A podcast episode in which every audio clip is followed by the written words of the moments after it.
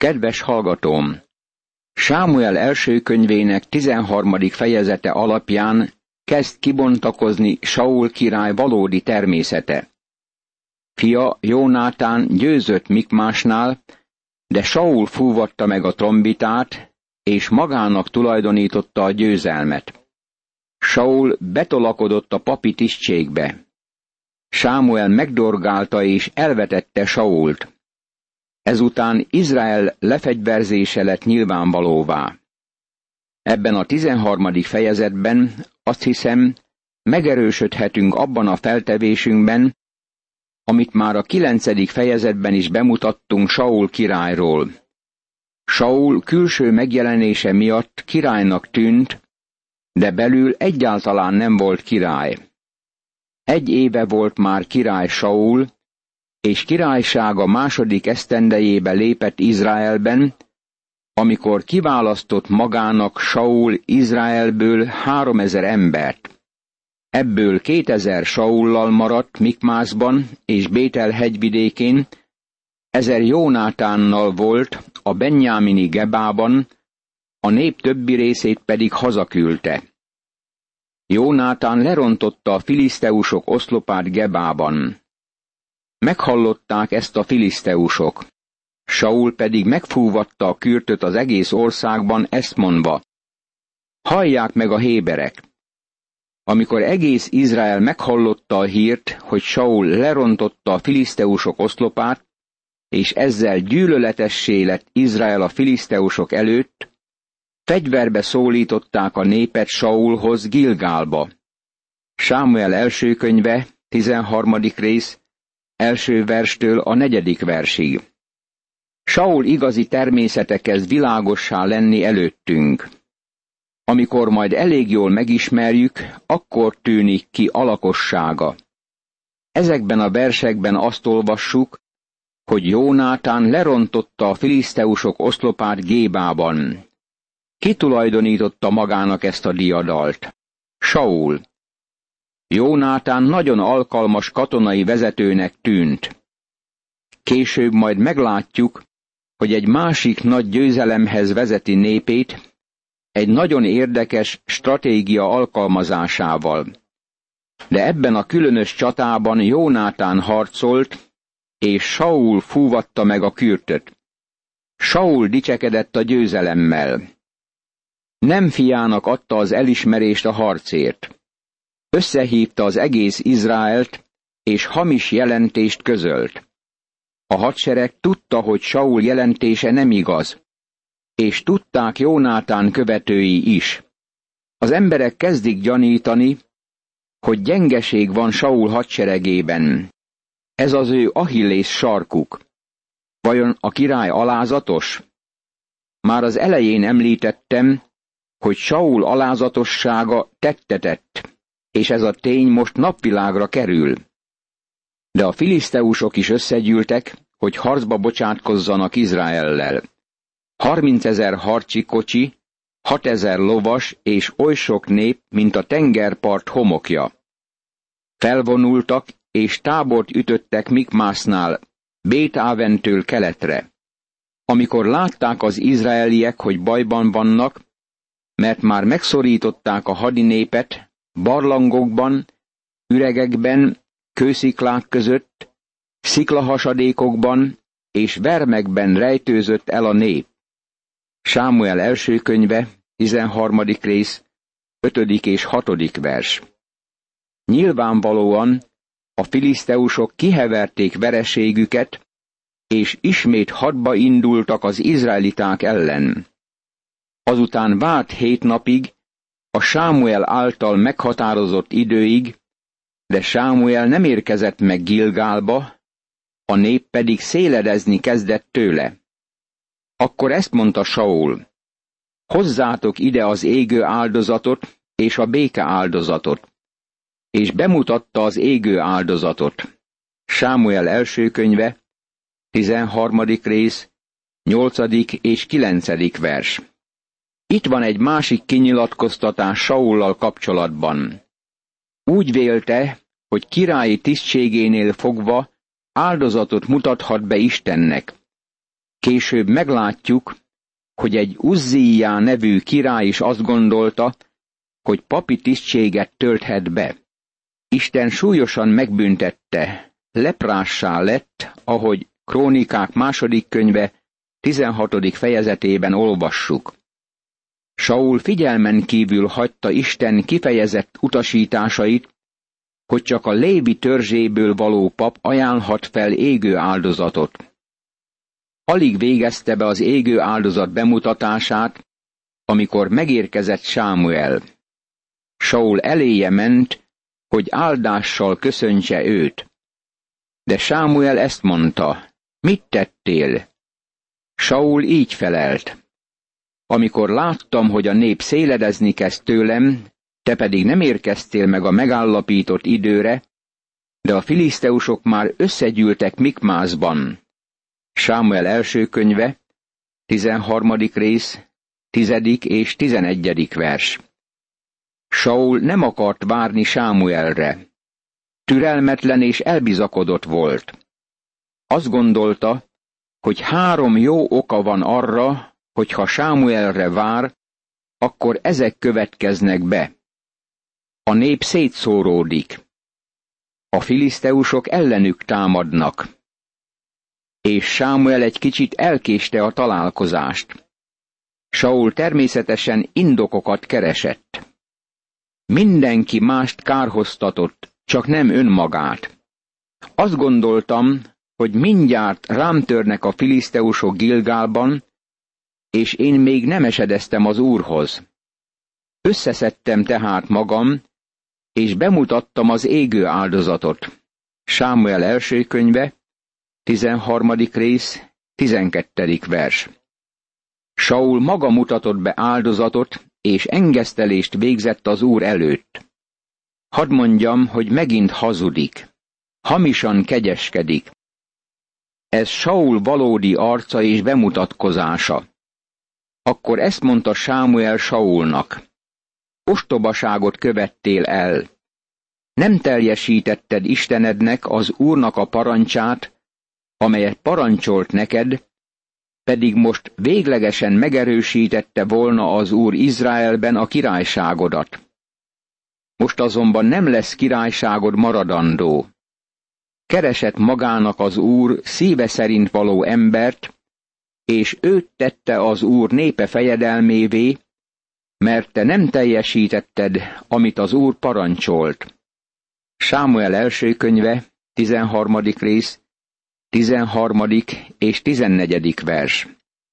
Saul már a kezdet kezdetén azt hallotta, hogy ha engedelmeskedik Istennek, akkor áldást kap, de ha nem engedelmeskedik, akkor ítélet szakad rá. Az uralkodónak engedelmeskednie kell az úrnak. Problémánk abból a tényből fakad, hogy nem akarjuk ezt a fajta uralkodót. Természetesen nem kapunk ilyet, amíg az Úr Jézus vissza nem tér a földre. Ez Isten végső célja a földdel. Saul engedetlenkedett, ezért Isten más királyt választott. Majd egy kicsit később elő is hozza. Ekkor még Sámuel sem tudta, hogy ki az. Ezután elindult Sámuel, és elment Gilgálból a Benjámini Gibeába. Saul pedig számba vette a népet, amely még vele volt, mint egy hatszáz embert. Saul és fia Jónátán, meg a velük levő nép a Benjámini Gebában tartózkodott, a filiszteusok pedig Mikmászban táboroztak. Akkor elindult a filiszteusok táborából három portyázó csapat. Az egyik csapat Ofrá irányába, Suál földje felé tartott. Sámuel első könyve, 13. rész, 15., 16. és 17. vers. Hamarosan kezdődik a csata. Meglátjuk, hogy milyen veszélyes a lefegyverzés. Vannak emberek, akik le akarják fegyverezni az egyes országokat. Azt gondolják, hogy ha minden fegyvert elpusztítanak, akkor valahogyan a háborút ki lehet küszöbölni.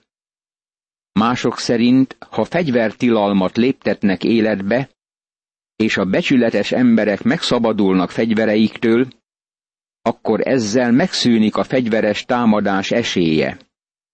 Pedig a banditákat nem lehet lefegyverezni. Csak a törvénytisztelők mondanak le a fegyverről, és ezzel kiszolgáltatottá válnak a törvényt nem tisztelőknek. Ez idealisztikus, de ostoba gondolkodás. Kovácsot pedig egész Izrael földjén nem lehetett találni, mert a filiszteusok így gondolkodtak. Ne csinálhassanak a héberek kardot vagy dárdát. Ezért egész Izraelnek a filiszteusokhoz kellett eljárnia, hogy megélesítessék ekevasukat, kapájukat, fejszéjüket és álsójukat. Ha megtompult az ekevasak, kapák, háromágú villák és fejszék éle, vagy ha ki kellett egyenesíteni az ösztökét. Sámuel első könyve, 13. rész, 19., 20. és 21. vers. A filiszteusok lefegyverezték az izraelitákat. Az izraelitáknak azonban megengedték, hogy szerszámaikat hozzájuk vigyék megélesztetni. Ezáltal az ellenség számon tarthatta, hogy mivel rendelkeznek az izraeliták, és mit használhatnak fel fegyverként ellenük. Így történt, hogy az ütközet napján az egész hadinépnek, amely Saullal és Jónátánnal volt, sem kardja, sem dárdája nem volt, csak Saulnak és fiának Jónátánnak. A filiszteusok előőrse pedig már a Mikmászi hágóig nyomult előre. Sámuel első könyve, 13. rész, 22. és 23. vers. A 14. fejezet leírja, hogy Jónátán ismét nagy diadalt arat, de Saul ezt magának tulajdonítja, és ezzel bemutatkozik féltékenysége. Még arra is kész lett volna, hogy elpusztítsa saját fiát. A tizennegyedik fejezet leírja nekünk azt a hadi stratégiát, amit Jónátán alkalmazott a filiszteusokkal szemben. Azt mondják, hogy ezt a fejezetet olvasta Ellenby brit tábornok azon az éjszakán, mielőtt sikeres támadást indított volna a törökök ellen az első világháborúban. Nekem ez érdekes megjegyzés. Képtelen vagyok leírni a csata stratégiájának a részleteit, mivel nem nagyon ismerem annak a területnek a földrajzi adottságait. Egyik palesztinai utam alkalmával oda akartam menni, de kevés volt az időnk. Nem vagyok katonai szakértő sem. Valószínű, hogy amikor Ellenby tábornok olvasta ezt a fejezetet, izgalmas kinyilatkoztatás volt neki meglátni, hogy Jónátán miként alkalmazta katonai taktikáját. Ellenby tábornok, mint keresztény, jól ismerte a Bibliát. Nyilvánvalóan Jónátán stratégiája az volt, hogy átvezette ezeket a katonákat egy keskeny szoroson. Itt néhány fegyverrel is eredményesen lehetett harcolni, és Jónátán seregének külön előnye származott belőle. Hasonló csata zajlott le Termopülénél, egy hegyi szorosnál Kelet-Görögországban, ahol a görögök, jól lehet jóval kevesebben voltak, mint a perzsák, mégis feltartóztatták a perzsa hadsereget. Izrael esetében ez a stratégia jól bevált a javukra, mert Izrael reménytelenül kislétszámú és csak nem fegyvertelen volt az ellenség seregéhez képest. E csata részleteit nem vizsgáljuk meg, hanem ehelyett inkább nagy lelki tanulságot vonunk le belőle. Akkor ezt mondta Saul Ahíjának, hozasd ide az Isten ládáját, mert az Isten ládája akkor már Izrael fiainál volt. Sámuel első könyve, 14. rész, 18. vers. Saulnak nem kellett volna a csatatérre vinnie a fridládát. Mint ahogy korábban már láttuk, Sámuel napjaiban Izrael gyermekei a fridládát babonás módon használták, mert azt gondolták, hogy segít nekik megnyerni a csatát. Nyilvánvalóan Saul ugyanígy gondolkodott. Így szabadította meg az Úr Izraelt azon a napon. A harc azonban átterjedt Bét Ávenen túlra. Sámuel első könyve, 14. rész, 23. vers. Saul hiába vitte a frigyládát a csatába, Jónátán stratégiája volt eredményes emberi oldalról tekintve. Isten volt ezzel a fiatalemberrel. Kár, hogy nem sokáig élt. Isten azon a napon megszabadította Izraelt. Az izraeliek már igen el voltak csigázva azon a napon, mert így eskedte meg Saul a népet. Átkozott az az ember, aki enni merészel estig, amíg bosszút nem állok ellenségeimen. Ezért nem evett semmit a nép. Egyszer csak eljutottak egy erdőbe, ahol méz volt a földön. Amikor a hadinép az erdőbe ért, csak úgy folyt a méz, de senki sem emelte kezét a szájához, mert félt a hadinép az eskü miatt. Jónátán azonban nem hallotta, hogy apja megeskedte a népet. Ezért kinyújtotta a kezében levő botot, és belemártotta a végét a lépesmézbe, kezével a szájához vitte, és mindjárt ragyogni kezdett a szeme. Sámuel első könyve, 14. rész, 24. verstől a 27. versig. Érdemes megjegyeznünk, hogy Jónátán nem ismerte apja különös rendelkezését, hogy senki sem ehet addig, amíg a csata be nem fejeződik. Ténylegesen Jónátán már megnyerte a csatát. Most kezdjük látni Saul valódi természetét. Jónátán győzött, és Saul magának tulajdonította a győzelmet. Nem akarta elismerni fiának sikereit. Megszűnt mérséklete, és féltékenysége bontakozott ki.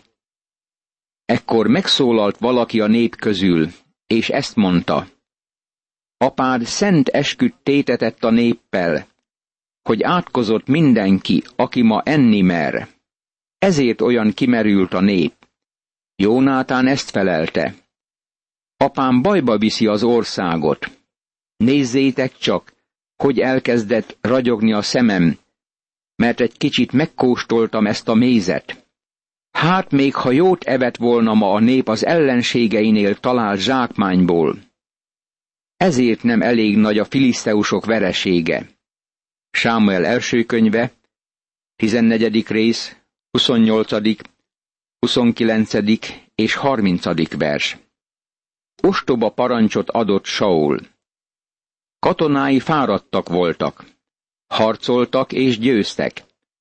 Enniük kellett volna valamit. Saul így szólt. Átkozott az az ember, aki enni merészel estig, amíg bosszút nem állok ellenségeimen. Mértéktartása teljesen megszűnt. Saul ugyanis oltárt épített az úrnak. Ez volt az első oltár, amit az úrnak épített. Sámuel első könyve, 14. rész, 35. vers. Oltárt épített az úrnak, és áldozatot mutatott be rajta. Azután ezt mondta Saul. Törjünk rá még az éjjel a filiszteusokra, virradatra fosszuk ki őket, és ne hagyjunk meg senkit közülük. Ők pedig ezt felelték. Tégy mindent úgy, ahogyan jónak látod. De a pap ezt mondta, lépjünk először az Isten elé. Ekkor megkérdezte Saul az Istent, rátörjek-e a filiszteusokra?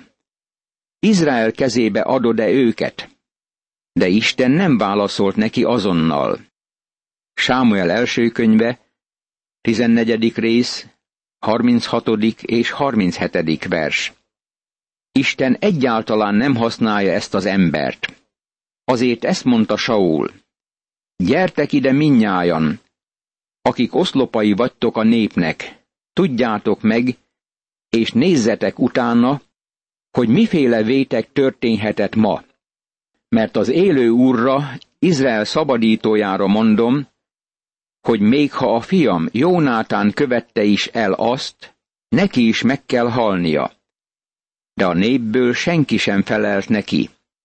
Sámuel első könyve, 14. rész, 38.